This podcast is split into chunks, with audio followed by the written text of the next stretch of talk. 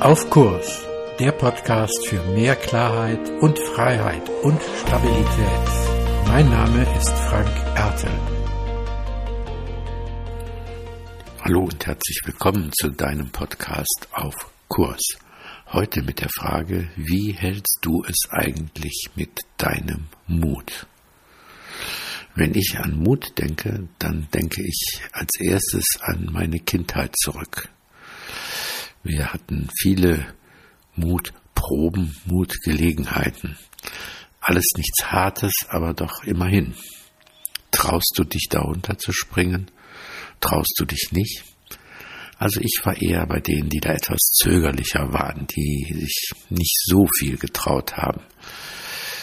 Einmal ist es uns auch dabei sogar passiert, wobei ich da eher auch derjenige war, der im Hintergrund war, aber eben auch dabei war, dass wir ein Stoppelfeld in Brand gesetzt haben, was natürlich jenseits von Mutprobe irgendwie ein böser Streich, ein böses Ende war. Es ist aber Gott sei Dank nicht so viel passiert.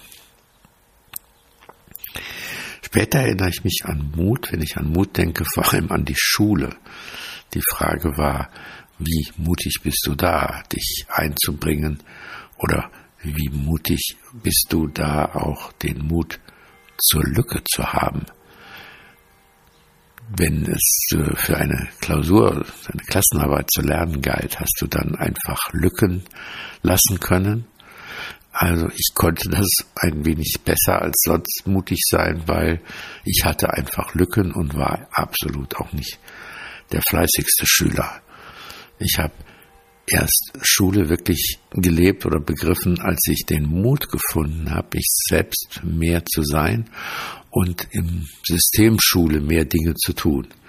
Was das Thema Wissen angeht, hatte ich eigentlich immer etwas, ja, doch ähm, Probleme und musste das durch andere Aktionen überspielen. Also, wie hältst du es denn mit dem Mut? Zählst du dich eher zu den mutigen Menschen, die etwas wagen? Vielleicht bist du eine Unternehmerin oder ein Unternehmer oder in einer geschäftsführenden Position. Entscheidest du eher wagemutig sogar, also wagst etwas? Oder bist du wieder eher derjenige, der gut abwägt, äh, überlegt?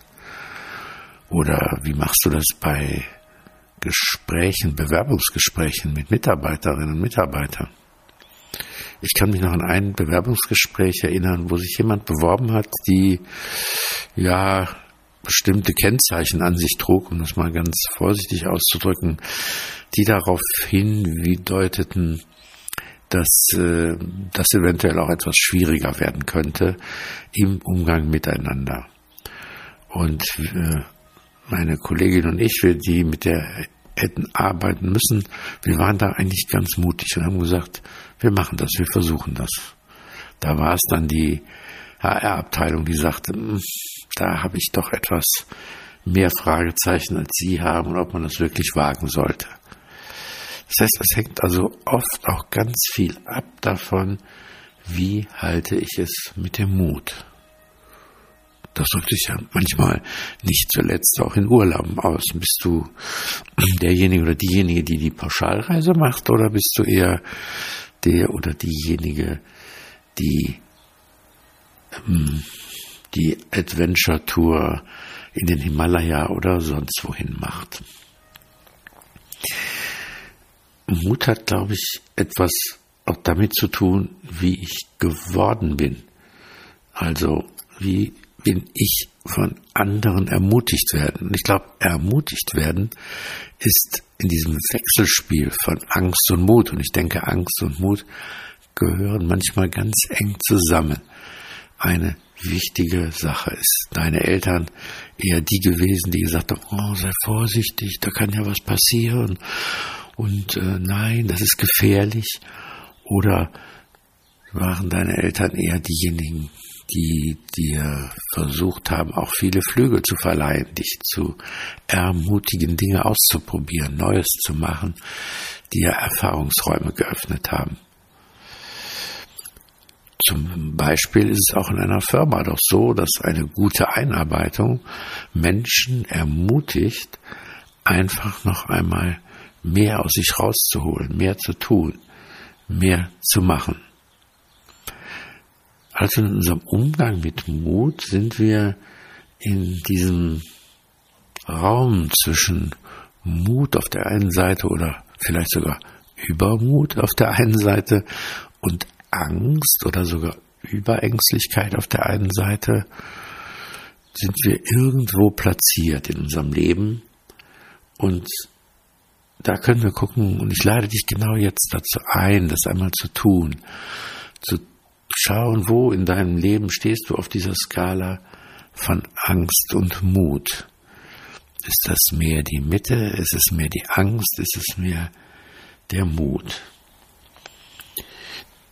Wo du da stehst, hat, glaube ich, viel mit dem zu tun, wie du geworden bist und wo und wie du auch von anderen Menschen ermutigt werden worden bist. Denn wenn du jetzt schaust, welche, wo brauchst du Mut und wo bist du eher zögerlich? Also vielleicht bist du ja auch in einem einen Bereich ganz besonders mutig und in anderen Bereichen eher zögerlich. Das hat ja was mit deinem persönlichen Gewordensein und deinen persönlichen Mustern zu tun. Im Counseling ist ganz gut, Menschen beide Möglichkeiten noch zu eröffnen, der Mut und der Angst einen Raum zu geben. Und das sich in Ruhe anzuschauen, anzuhören, weil Muster zu überwinden in unserem Leben setzt immer auch voraus, dass wir eine Bereitschaft zur Aussöhnung mitbringen für das, wie wir geworden sind wie wir eben ermutigt oder nicht ermutigt worden sind. Und wenn wir unseren Kurs vielleicht etwas korrigieren wollen in eine Richtung, dass wir mutiger sind und uns vielleicht dadurch innerlich auch ein Stück freier fühlen, dann ist es sicher gut, beidem einen Raum zu geben und beides zu würdigen, dem Mut, den ich habe und der Angst, die ich habe.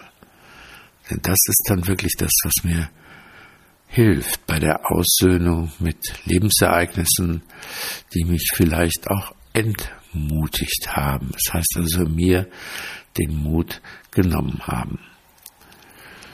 Und manchmal ist Mut auch ein Teil unserer Sehnsucht, nach der, der Sehnsucht, etwas Neues zu wagen, etwas Neues zu tun, nicht stecken zu bleiben in den alten Mustern.